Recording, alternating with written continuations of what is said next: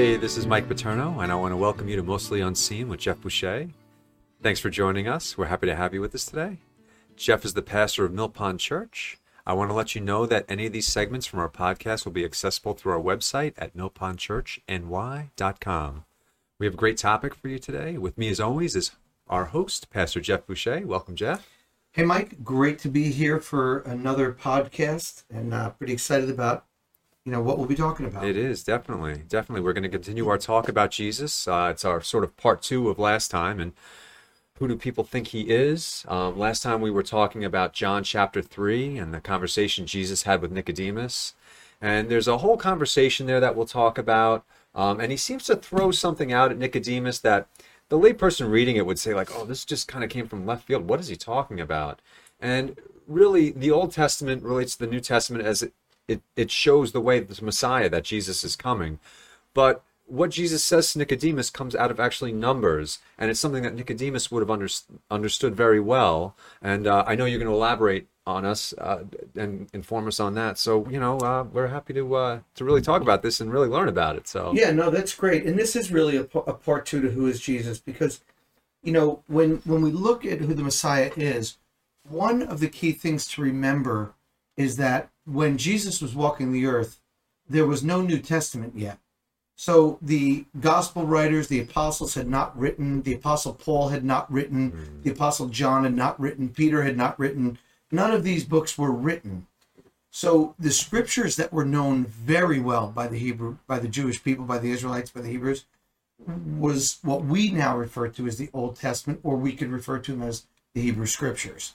So that, and Jesus frequently pointed to Moses and the prophets to elaborate on who he was because he said they spoke of him coming.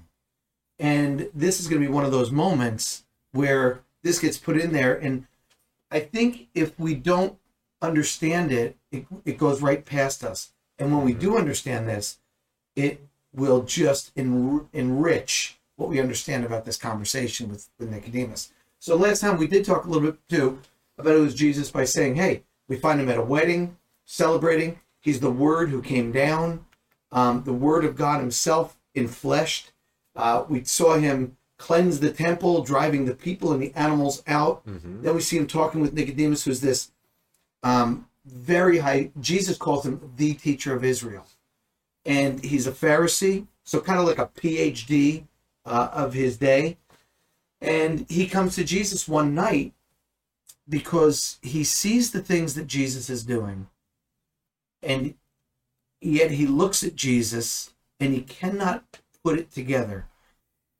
His picture of the Messiah who is to come is very different than the picture he's getting of looking at Jesus. Here's this carpenter, son of Joseph, son of a carpenter, and that's not the guy they expected. Mm. They expected Messiah to come as a military leader, probably from the nobility, someone who would rise up and fight Rome.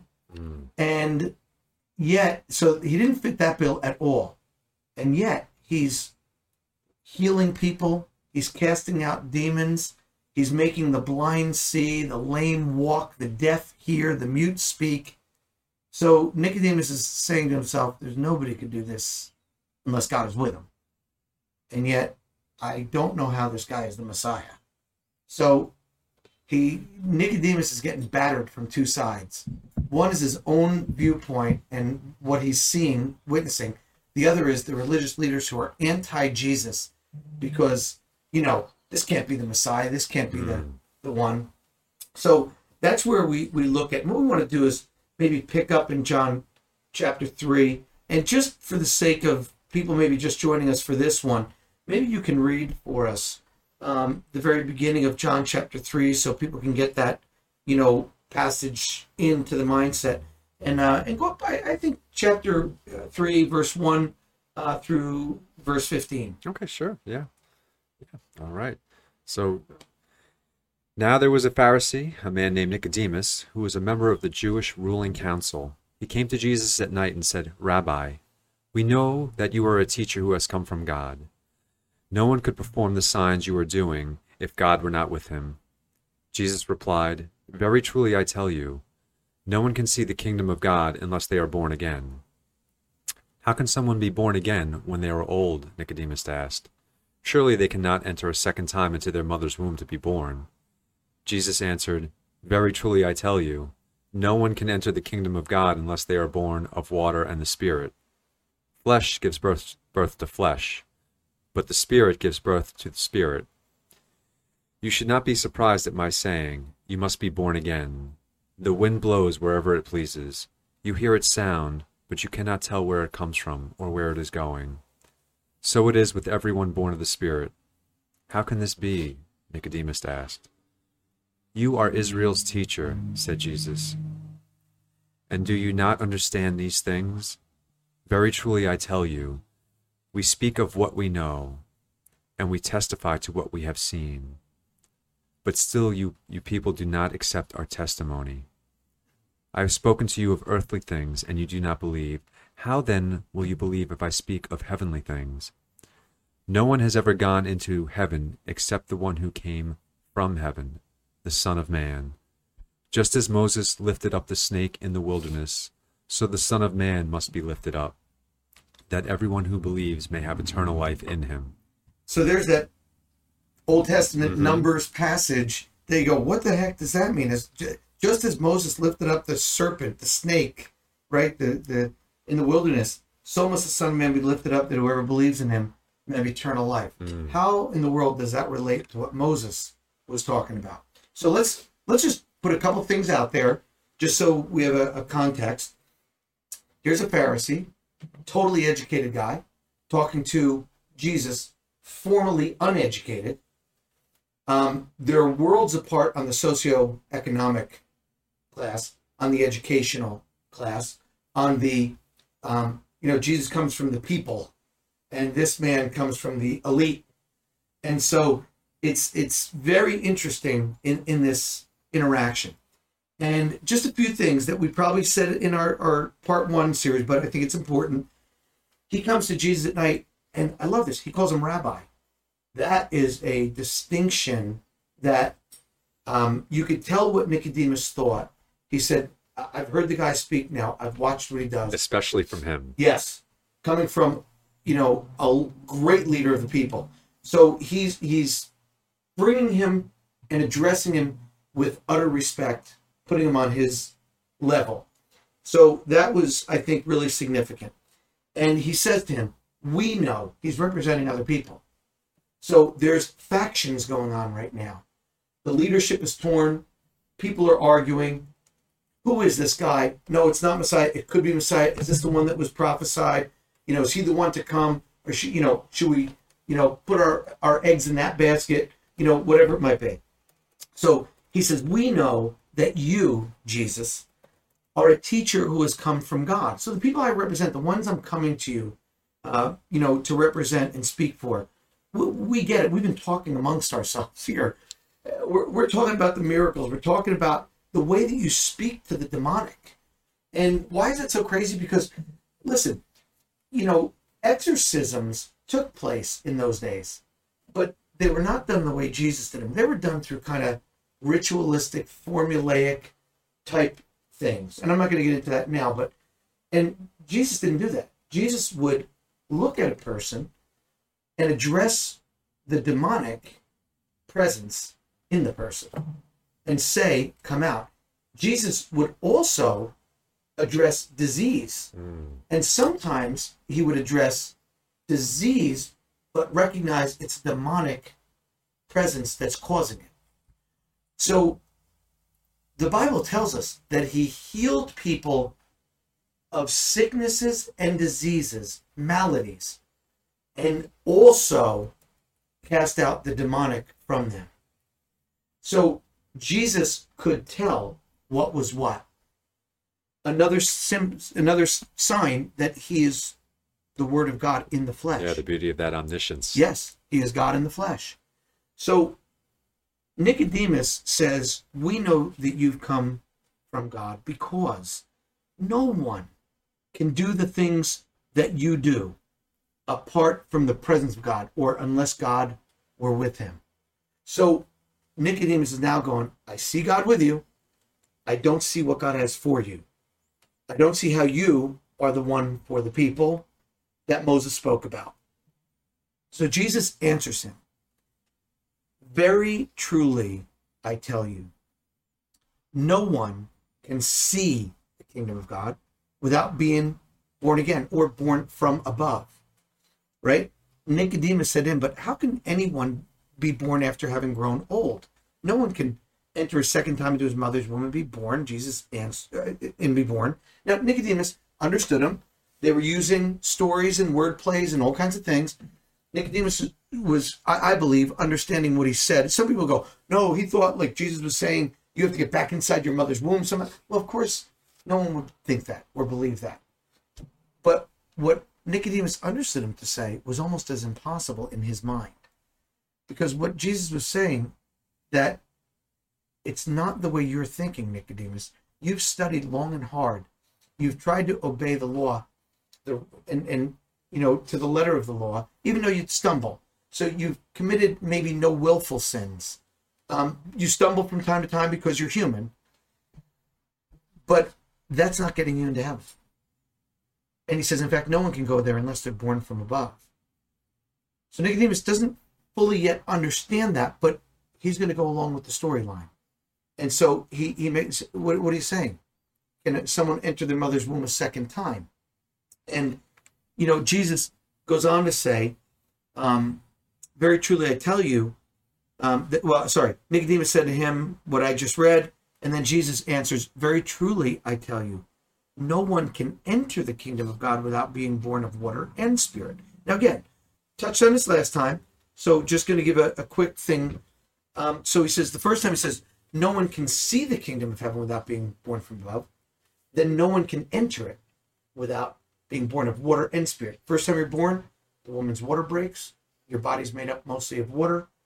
Water has symbolic um, you know, meaning to the Jews a lot, mm. cleansing, right? Life, all kinds of things. But Jesus wants to make a distinction. You're born of earth, humanly speaking, and then you're born from above, spiritually speaking. So it's a physical birth, a spiritual birth. Many are born physically, but not spiritually. Many are born physically and then born again spiritually when they come to faith in Christ. That's what he's talking about here. And so he says that, and then Jesus qualifies what is born of flesh is flesh, and what is born of spirit is spirit. So if you're born human, you're completely human. That's it.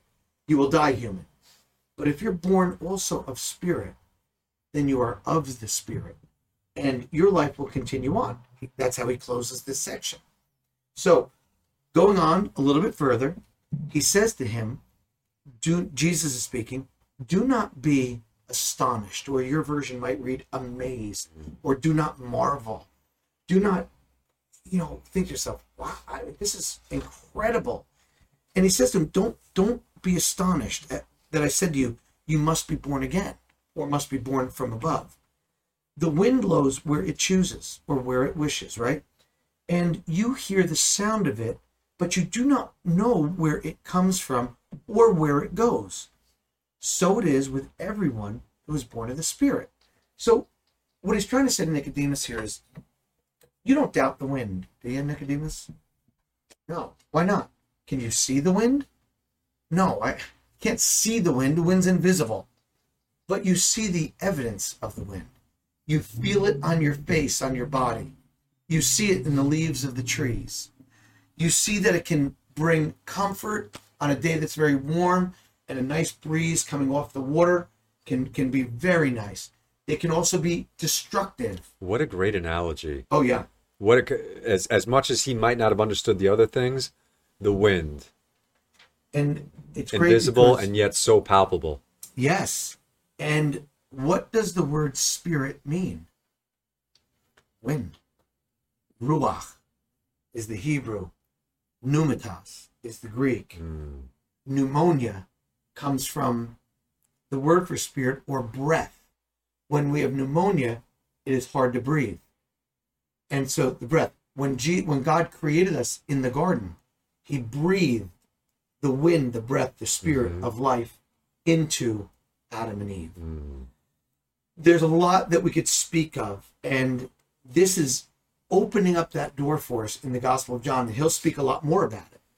So he's saying, listen, there is physical life and there is spiritual life. We are hanging on with everything we have to, the physical life. Think of what happens to a person when they go for their physical, their blood work, they come back and they're given a a bad diagnosis. You, you have a fast moving malignancy, cancer in your body. We can do some things, but it's touch and go. And, Mm. you know, and the first thing you want to know is how long do I have? And the doctors are very reluctant to give a, a, a definitive, but they say, you know, you might have a year, you might have two years. What happens inside us? We, we get this often crushing feeling. Why? Because life is ending. Mm. But Jesus would say, no, no, no. If you're born from above, life doesn't end. You transition, you change, you move to a different environment. But life continues, and life continues better than it was. Wedding of Cana. Mm. You save the new wine for last. The words of Christ, the Messiah himself. The prophets were the the the old wine. But now the new wine has come. And you think about this and you look at it and say, this is exciting. Jesus didn't see death as an ending at all. Right. He saw it as a doorway to a new reality, to what we're all wanting to go to. And, you know, he said, we're all going through that door. You want to be sure you're going to the door where the presence of God will meet you and will be present with you for all eternity. Because some will enter that door, death's door, walk through it, and they will not be spending eternity with God. Mm. And that's where Jesus is going here. This is the beginning of these discussions in the Gospel of John. So I think it's so exciting when you Oh, look yeah. at this. Now, he tells them the wind blows where it wishes. You don't know, you know, you hear the sound of it, but you don't know where it's going or where it's come from. So is everyone who's born of the Spirit. Why? Because the Spirit of God moves them. The Spirit of God, through prayer and through, you know, people say, Are you telling me God talks to you? Maybe we need to get the mental people, you know, the psychologists, and commit you for a little while. So, okay, so you're an unbeliever. That's all you are. If God is real, can God not speak? It'd be really ridiculous if God is real, you know, and he can't speak because if we can speak and he created us, certainly he must be able to speak. Right. Certainly he must be able to do far more than we can do. Oh yeah. And so, do you hear God? You might. You might hear God through someone else's voice, meaning that there's a preacher speaking and you hear a sermon and you're like, this guy must know my life because everything he's saying applies to what we were talking about all this week, the very things I was praying about. It might not be a preacher, it could be someone that doesn't even know God Mm. that you're you're asking God, show me a sign, show me, and and you're really at a crossroads in life, and and you say, you know, I just need you to show me, and somebody speaks something that has nothing to do with you know this, but it's everything you prayed for, Mhm. and you'll you want to hug the guy, and he's looking at you like, what are you, what are you what's wrong? you have no idea what you just did. You confirmed something for me, and that guy was used by God in you know to do that, and often we don't even know that. And it's just amazing because you just mentioned because you know what, as Christians, you know, people from the outside they think, oh, this is crazy, but it's impossible, just statistically, that throughout history, all different people, not not genetically related on any level that we consider biologically through through familial means, will have not isolated similarities in their walk with God and how that and how that all transpires. Yeah. Um, Can you name one? Can you? I can you listen. I know you have some actually amazing stories about. Uh, I remember there was a story you told about when you were trying to actually start uh, a church and you were trying to figure out where it was going to be and the experiences that actually brought you to that moment. Um, just, just amazing. Yeah. Um, You know, there's a passage in Scripture: "Ask and you shall find." Um, wait, sorry. Seek and you shall find. Ask and it shall be given to you. Knock and the door will be open to you. We have not because we ask not. That's another passage. And this is true. When we're praying, God speaks. And, you know, when we limit it to God's audible voice, then we don't understand God. The wind blows where it wishes. You don't know where it's come from or where it's going. So is everyone who's born of the Spirit. And so there's God speaks all the time through his word. You could be praying about something, and the very next day, when you go read the Bible, something jumps off the page. Go, this is what I was wanting to know. Mm-hmm. This is what I'm asking about. And God speaks. And these are common things that happen to many, many Oh people. yeah, and you Right. don't know when necessarily it's going to happen. There was No. a time recently I was driving down the road. I was praying about something that was really bothering me. I'm driving into work, and there's this thick fog, and that I'm driving through on the highway. You can't really see much. I got my lights on. I'm just, and it's sort of like it's like a metaphor for what's happening to me at the time. Yeah. I'm like, oh my goodness, Lord, like what am I going to do about this? Like what? And in that moment, it was like God was speaking to me. You're trying to do what you want to do with this, but you have to be patient to do to wait for what I want you to do with it. Yes. And not not 30 seconds later, the fog broke and I was in complete clean air. I could see for a couple of miles. Like I didn't have to turn my lights on. I was like, "Oh, this is amazing." And it was like, "Huh, huh, huh how about that?" And it's So- amazing what happens yeah, sometimes when you're listen. deep in prayer. I have another one, right? Think about this one. This is a recent one that we are aware of. So, you know, the the three of us sit here. Most people don't know this, but you and I do the talking. But we have Kenny over here, Hmm. who is our technology guy, Thank goodness. right? so, Kenny was whining and complaining, right? and praying. I'm sure that the seats that I provided, the stools, which had no cushions on them, could be softer. Now, I was unaware of his ill feelings toward perhaps me for not providing this, but so anyway, It's the stress of the tech field. and, and, and Kenny's my son-in-law, so he's married to my daughter, who told me, "Do you think you'll ever get cushions on the seat?" Because Kenny said it hurts. so I'm like, "Are you kidding me?" So then, here we had a friend Jim, who has this furniture because Blanca and Kenny needed a couch, and they had one that was probably perfect. We go down to pick it up, and Jim had some other things, and I see these three stools. How many stools do we have sitting here? Just there's three of us. It's we have amazing. only three stools. And so all of a sudden, I look over and I see these really, really nice, well built, super well cushioned seats. And you know who I thought of? You thought of Ken. I thought of Kenny. Right?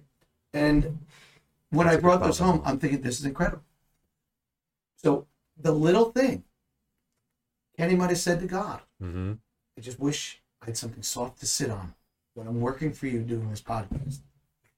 And lo, there it is. Like we we say in jest, but no, there's definitely reality to There's it for sure. Because listen, you could not plan that there would be exactly three stools, knowing that Jim would have them. That's But think of this too. I grew up in a church, right? And and I grew up where you were taught, you know, you don't go to God for all the little detail things. You go to God for the big things. Like if something's serious, like that's where you actually go to the church, go inside the church and pray. Because that's where God's gonna hear you. But then when you find looking all through scripture, no, God cares about the details. He cares about the mm-hmm. little things, he cares about all these things. So God does those things sometimes without us asking. Seriously. Mm. And and does it. But enough about that. It is funny, but it's you know, look, God answered that. Right? Amen. So but here's something I want to I want to get to because we want to spend a little time on this. Nicodemus, after listening to Jesus talk about this, and again, you know, he, he's listening and he says to Jesus, How can these things be? And what is he really saying? He's saying, wait a minute. And I can imagine this, right? And we know this from other parts. But he said, Nicodemus was under the belief that if I lived my life according to the law of Moses, and I was particularly, you know, careful, and I watched and I understood and I read those laws and I meditated on those things and I checked myself, a lot of self examination, that, you know, I could live what we would call a righteous life. It's not a sinless life. They didn't, they knew nobody could live sinlessly. but they they believed because of the sacrificial system, they're sacrificing, they're you know, and they're doing all the right things, you know, that they would go to heaven with God. But now Jesus comes and bursts that bubble. And he said, You know, no, Nicodemus, you have to be born from above. And Nicodemus said, How can this be? And Jesus said, Are you the teacher of Israel? Not a teacher of Israel. Mm. Are you the teacher of Israel? And yet you do not understand these things. Right? So Jesus is saying here, you you're very learned. You know the law of Moses. You, you've studied it. You've lived it. You teach it. You taught it. You're going to teach it further. And yet, the very essence of what I'm telling you, you do not know. How is that possible? He's not chastising. He's trying to get Nicodemus to Self-examine to self-examine really look at himself. an aha moment. So he's saying, How can this be? So Jesus says, Listen, very truly I tell you, we speak of what we know, and we testify to what we have seen. And who's the we? The, his apostles, his disciples, his followers. Yet you do not receive our testimony. You and maybe people you represent. You do not believe, or, or uh, sorry, receive our testimony. If I have told you about earthly things and you do not believe, how can you believe it if I tell you about heavenly things? I'm, what I'm telling you now, I'm giving you earthly understandings to this. I'm, I'm helping you say this is supposed to be happening now on earth. Okay? If you're not getting this, how can I even begin to speak to you about what heaven is like Mm. and what life will be like there and so forth and so on? So, and then Jesus says this No one has ascended into heaven except the one who descended from there, the Son of Man. So, many of us think of ascended as a great mountain climber's term because they would say, I ascend the peaks, I climb, and I get there. Or descend, Mhm. I'm descending the summit, right? Well, this is a really good word because no one can ascend, no one can climb, no one can work their way. Not a person. And if you you're listening today and you thought at the end of time there's going to be these cosmic scales, my good deeds will go on one side, my sins will go on the other side, and hopefully, if my good outweighs my bad, I'm going to get into heaven. It doesn't work that way. Sins have to be paid for. Bible tells us the wages of sin, the payment for sin is death. Is that? Yeah. Well, I don't want death. Well, we all die. No, no, you're talking about spiritual death. Physical death for sure. That's sin brought physical death into the world. But spiritual death, and that's like far worse. So Jesus is saying here to him, um, and this is the, our next verse is really exciting. No one has ascended into heaven except the one who descended from heaven, Son of Man. Well, how's that happen? Because at the end, we have something called the ascension. Jesus lives a life that's perfect, dies a sinner's death, rises because death cannot hold him, ascends into heaven because of righteousness. None of us can do that. Mm. How do we get there?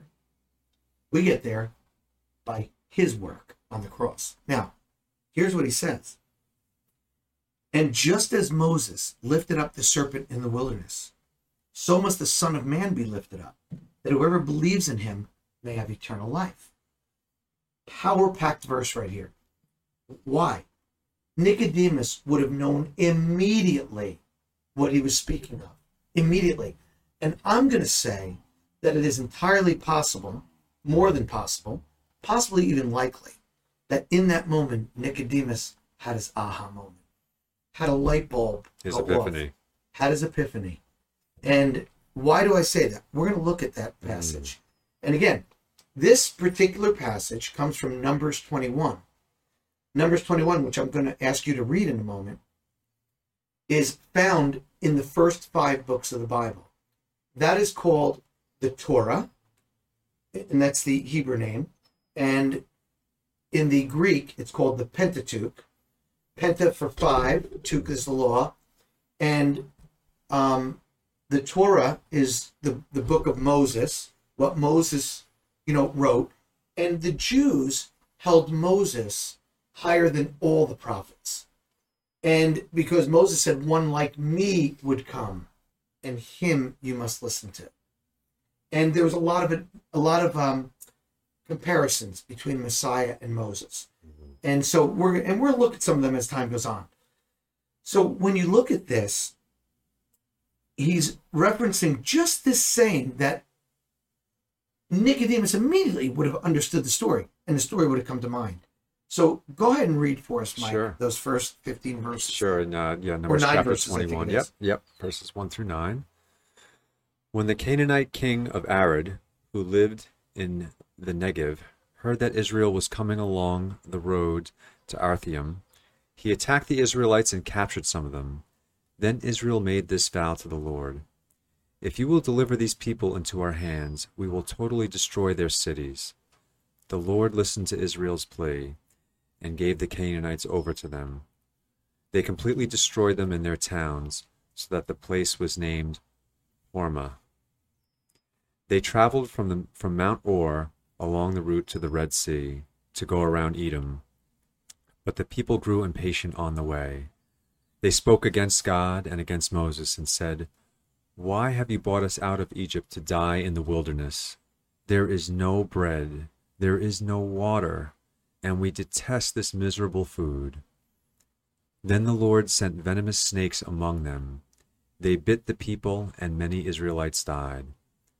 The people came to Moses and said, We sinned when we spoke against the Lord and against you. Pray that the Lord will take the snakes away from us. So Moses prayed for the people. The Lord said to Moses, Make a snake and put it up on a pole. Anyone who is bitten can look at it and live. So Moses made a bronze snake and put it up on a pole. Then, when anyone was bitten by a snake and looked at the bronze snake, they lived. So we read that, right? If you're not aware of what's going on, and we like, yeah, all- uh, all right. I got more questions now than I've got answers. so, and I want to just hit two or three things that he said. I'm not going to answer them entirely, but I want the listener to just move beyond it, and we'll come back to these. We will address these another time. So, number one is when they get attacked unprovoked.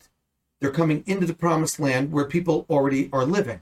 But this was the land that God promised to the Jews back in the days of Abraham, which was 21, say 50 BC.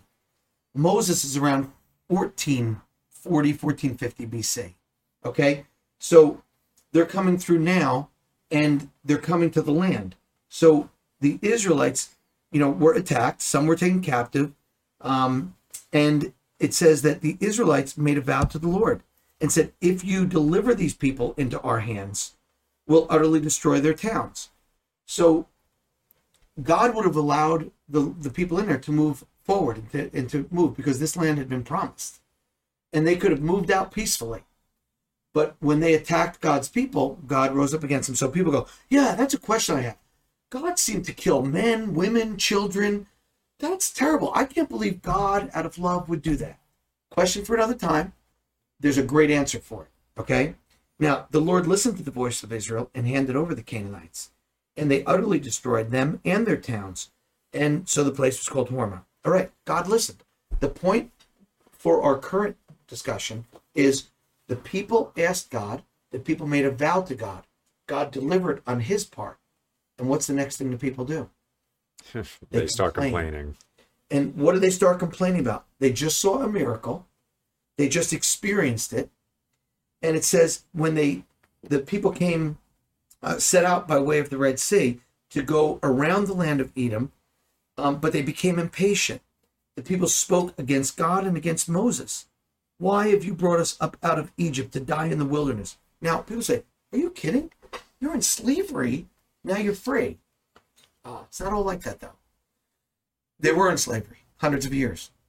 They come out of there, but what you know is funny. The familiar is comfortable. I was just about to say that. Yes. Old habits die hard. Well, they're they're they were in slavery, but you know what? I had my little home. I came home every day. It was hard work. My food was there. I had some livestock. I had bread on the table. I had all these things. Yeah, but you're a slave.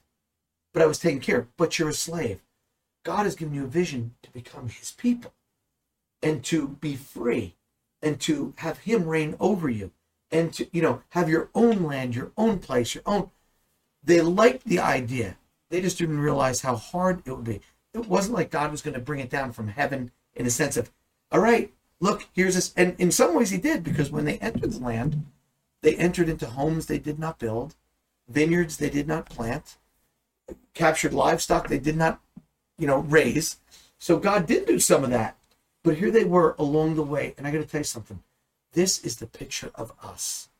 All of us who, who said when we don't get what we want we say why is god making me suffer? Why is god doing this? How come this? Why that and we forget how holy god is. He is not someone that you can just spew your anger at. Now, does God put up with us? Yes. Does he allow some of that? Yes. He knows that we are but dust. Mm. So he does tolerate some of that. He knows your heart. But then you get people, they will keep complaining, they'll keep whining. So what does God do? He's about to teach them a lesson, but not just a lesson. He's going to teach them about Messiah. So what does he do? He says he, he sends poisonous serpents. Some of your Bibles might read a serpent is a snake in this case poisonous sometimes is read fiery because it, it's a bite it's a sting that you're going to die from. So it says this now remember how israel's camp is set up. There's three tribes to the north three to the west three to the south three to the east. The levites and i'm not going to get into all this but say wait a minute but the levites aren't one of those. The levites encircle encircle the whole center and inside of them is the tabernacle. Inside the tabernacle, right, when they The build it, Holies. and they haven't gotten, well, you know, like they, they've gotten that. It's the holy of holies. It's it's the movable temple that will will become the temple. And a lot of these things, if you don't understand them, it's okay. Just understand that the Levites were the priests. They, the, the priests came from them. They would do the spiritual services. So the the Levites camped, and the center of the camp could be seen by any of the tribes. Now people say, "Oh, they camped around it." No, this camp was huge. There's perhaps a million and a half to two million people. So, but Moses tells, you know, the or Moses commands that poisonous snakes go out into the midst. People started getting bit all over. They're in a wilderness, and you imagine the fear walking out. You can get bit by a snake walking on the rocks Mhm. and you don't realize they're there and they bite you and then you die. So the people repent. They immediately realize that these snakes were sent by God for their lack of reverence to God who delivered them from their slavery. So they say to After a Moses, miraculous miracle. Absolutely. So they say to Moses, Moses, go as our mediator, as our priest, as our go between. We do not deserve this. We, they repent and they, they say, please take this from us, and we will obey.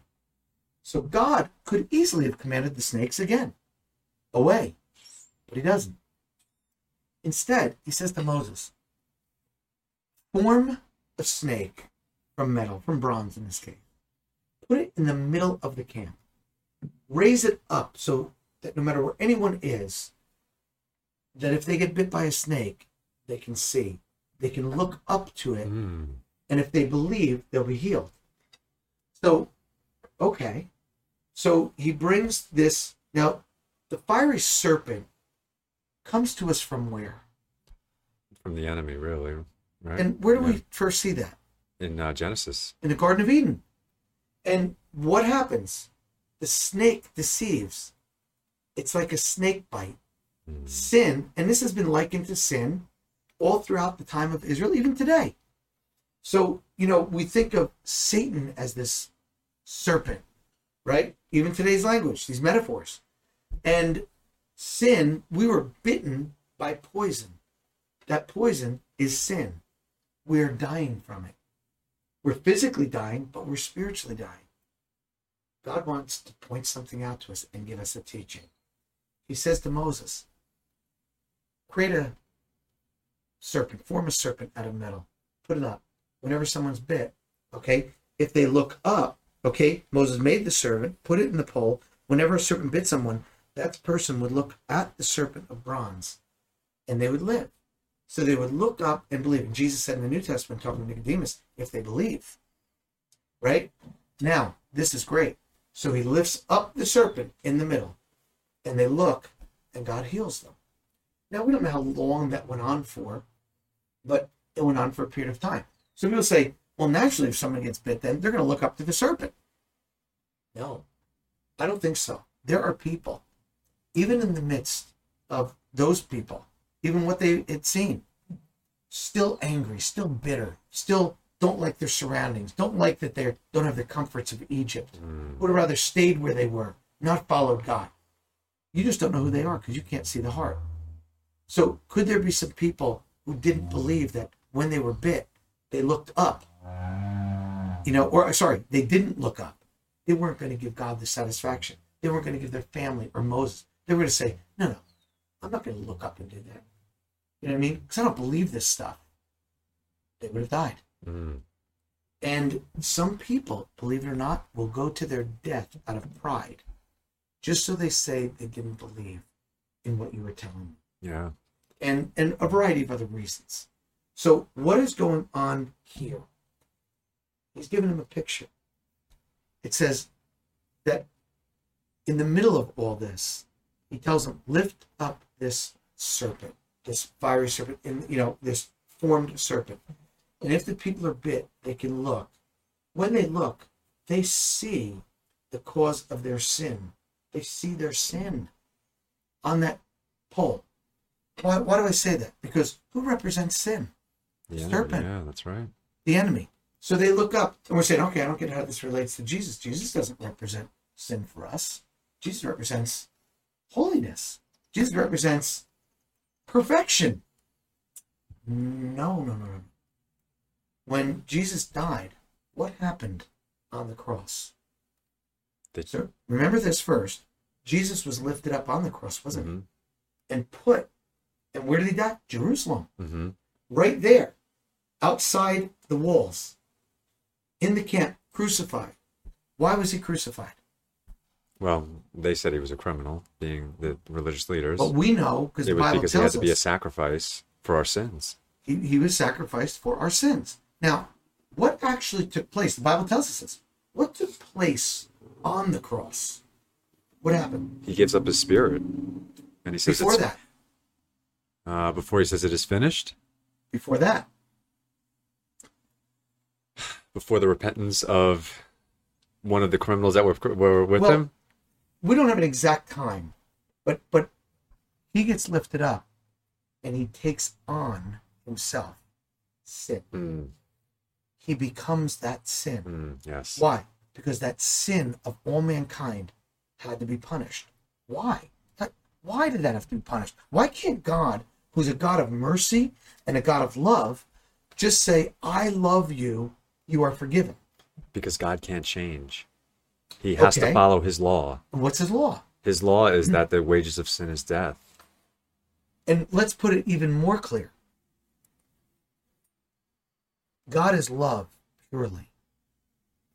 No doubt about that. Mm, That is one of Amen. God's essential character traits, attributes. He is love. Not he has love or he loves. He is love embodied. But there's another attribute. He is just. Well, what is just? Justice. He is justice. Justice demands what? retribution. It demands payment, retribution, payment for sin. Has to do it. So God loves us. He looked at all of mankind. Could he find one perfect person among us? Of course not. But he loves us, but he can't forgive us. Because he could forgive us in his heart, let's say. I'm going to use human attributes. He could forgive us there. But the justice side said, but that doesn't meet the justice Mm, there has justice has to be met sin has to be paid for but nobody can pay for it and animals aren't up to the task they can't do Mhm. it it has to be human so what the only solution if i don't want to condemn all of them to eternity separated from me is you need a me. worthy payment. is for me to go Mm. So the second member of the Trinity, Jesus himself, is willing, and it says willingly came. It also says he was sent. The Father sent him, but he was willing. He came to the earth and he lived like we do, humanly. He gave up, not gave up, lost them, but did not use his powers, if you will, his omniscience, omnipotence. What do you mean he didn't use them? There's times that he could read people's hearts. No, no, no. He could understand their thoughts. Why? Because Jesus prayed to the Father constantly. And the Father constantly gave him what he needed. Every day, as an example of how we need to live our lives. Mm. We go to the Father, and the Father will answer. And we need to be patient. We need to be in communion with the Father. We need to be in concert with Him. We need to be connected. We need to be simpatico, walking, right? However you want to put it. So, Jesus on that cross, Jesus is God in the flesh, comes to teach and preach, but to live up to the law that no man could do. Jesus fulfilled all of the law. God didn't get rid of the law, He fulfilled the law in a person. Mm. Who was the person? Jesus. That He fulfilled it, but then evil men, sinful men, did what? They killed him as a criminal for committing sins. But death could not hold him. Why not? because he's God. Because he did not sin. Because death came from sin. Sin cannot hold righteousness. Mm. It cannot, it has no power. Light has no power over darkness. The light came into the darkness, and, And the darkness darkness could not not, comprehend. Comprehend it. Did not, right? Light a candle in the middle of a very dark room. What happens? You can see a whole lot more. the darkness retreats. Put a light bulb in at a light, and darkness retreats even more. Jesus said, I am the light of the world. I am the true light who has come down from heaven into the darkness. So when you think of this, they condemned it, but Jesus became sin. What does that mean? He took on our sin from the past, present, and future. It was nailed to the cross. And from that act, God met justice, and therefore mercy can be dispensed. But there's a condition, which is normal. We have conditions that we put on people all the time. Mhm. We, we make conditional contracts. I'm on, a, I'm on a planning board that we approve projects based on conditions. And if you meet these conditions, as the chairman, I'll sign the plan. And then you can go ahead and feel free to build that new building. But if you don't meet the conditions, then no. God's condition was obedience. Now, we can't meet the condition 100%. Obedience to God, following God. We stumble and fall, and God knows it. He knows that we do that. So he said that when you sin, 1 John 1 9, you know, God is faithful. If we confess our sin, God is faithful and just to forgive us our sin and cleanse us from all unrighteousness. He doesn't just cover it over, he removes it. How does he remove it? He paid for it. He paid for it, and therefore he can give us mercy because it, the sin that he took on has been now paid for in his death. And that death is effectual and complete and can pay for anyone's sin. But here's what he said if you want your sin forgiven, and I'm going to kind of, you know, let's go back to John, okay? Go back to John, and we'll pick up and look at what he was just saying to Nicodemus. If you go to the last verse, he says this Jesus answered, um, sorry, um, goes, he said this, verse 14, as Moses lifted up the serpent in the wilderness to Nicodemus, so must the Son of Man be lifted up. The serpent was looked upon and believed upon. The Son of Man is going to be lifted up. At that point, telling Nicodemus, it didn't happen yet. Mm. And he said, The Son of Man is going to be lifted up, that whoever believes in him, like they did the serpent, like they did, they saw their sin and they felt badly. Now they're going to look up and see their sin nailed to the cross in me. They don't know it yet. That's about to happen. So then then they may have eternal life. What did they what kind of life did they get when they looked at the serpent in the wilderness? They had physical life. They got physical life. Did they still die? They did. Jesus said, Nicodemus, we just talked about physical and spiritual. In the wilderness, Moses lifted up the serpent, and the people looked to him, and those that were bit. Right? And sin is the example. You were bit by sin, you're going to die. In this case, you were bit by a viper's poison. You'll live if you look up and believe. You were bit by the real viper's poison, Mm. sin itself. I'm going to be lifted up, that whoever looks to me shall live eternally. Will have eternal life. Now, go a little bit further. The most famous verse in all of Scripture comes next. What does it say? That whoever whoever believes in him will have uh, eternal life and not not perish. Right. For the next verse says, For God so loved the world that he gave his only son. I'm going to rephrase that. For God loved the world in such a way. The depths of God's love, we have no. You know, when we think, you know, I love my children, and look, one of them was hit by a car. One of them, you know, these poor kids that were shot recently in Texas yesterday. Um, you know, our hearts go out. We wonder, you know, God, what? God understands that pain. Why? He gave his own son Mm. for all of us, hmm right? His son, meaning he was born into the world. He was part of the Trinity and he died. So God loved the world in such a way that he gave his only son, that whoever or everyone who believes in him would not perish but have eternal life, not just physical life. In fact, we're going to die. Whether we die at age 10, 50, 80, or 100, what is that compared to eternity? Nothing. Nothing. God knows that. Does God's heart break when someone dies on earth for those left behind who suffer? Absolutely.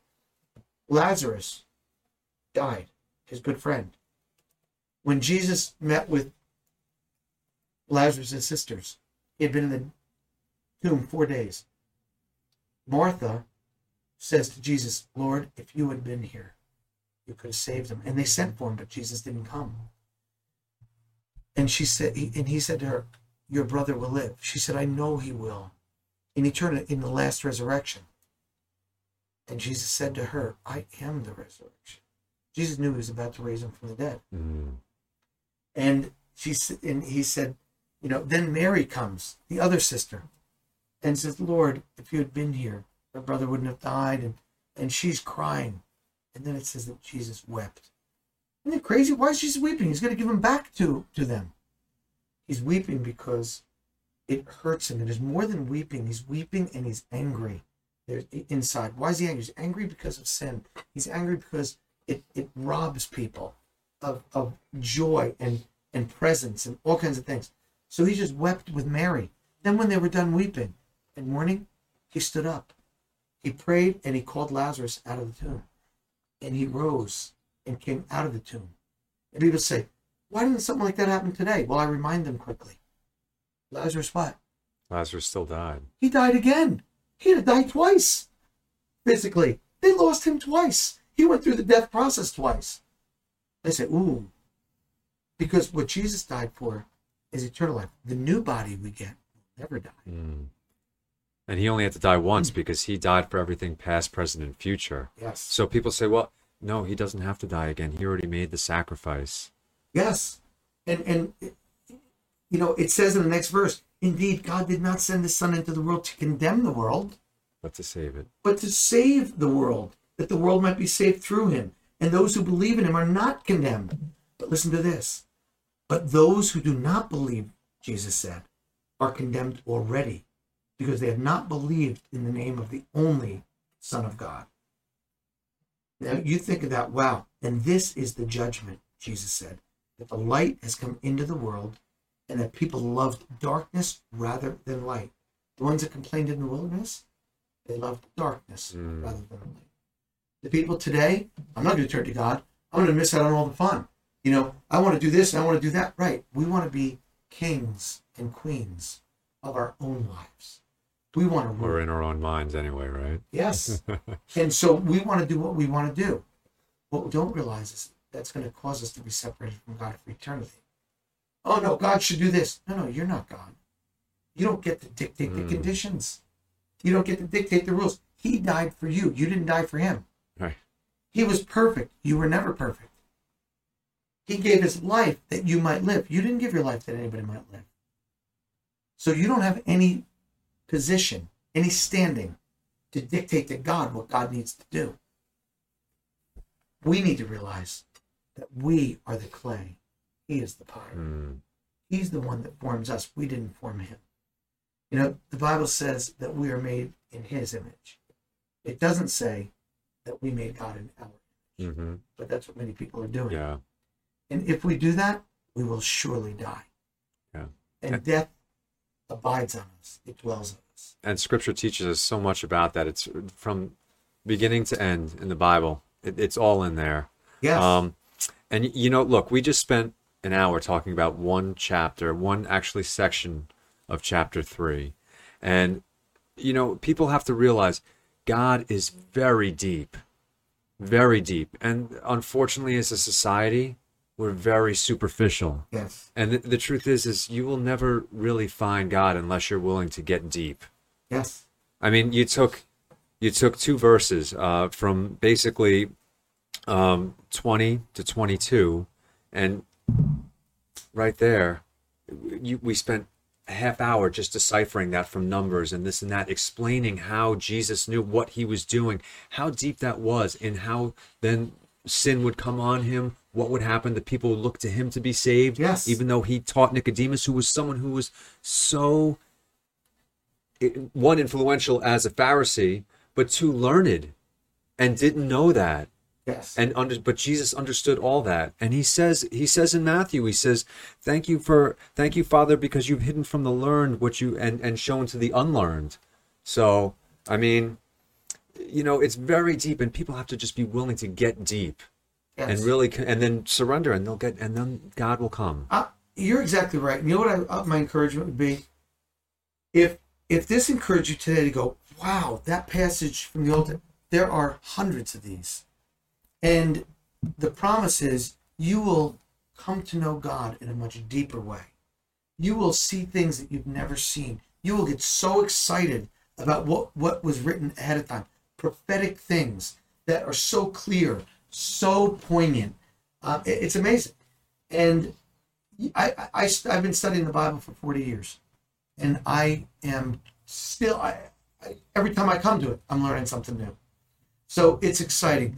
We're gonna pick up in this same kind of type thing, uh, maybe right from here, because right now in this next sections, John's gonna start opening up what that love of God looks like, and a little bit too about the judgments and the mercies, and you know, you know, I think we're in for a, a great ride uh, to see what's what, what, you know who this Jesus is. So, you know, with that, Mike, why don't you close us out and just pray for those that are listening today? Yes. All right. So listen, um, Lord, we just thank you, Jesus, for just being able to gather and and just speak about you, Lord. And we know that the world needs to open its ears and hear and really understand you, Lord. And we pray that people will do that, open their hearts to you, and that you'll come into them. And we know that the world is so tough, Lord. But if we come to you, your load is light and your burden is easy, Lord. And we pray that people will come to you and realize that, and then we can follow you, Lord. And we just thank you, Jesus, and um, pray that others that want to accept you will just pray that prayer, Lord. Come to me. Let me follow you, just as the disciples did. And we just thank you and praise you in your holy name, Jesus. Amen. Amen. Great to be with all of you today. And if you're listening, uh, God bless and look forward to uh, being with you again soon.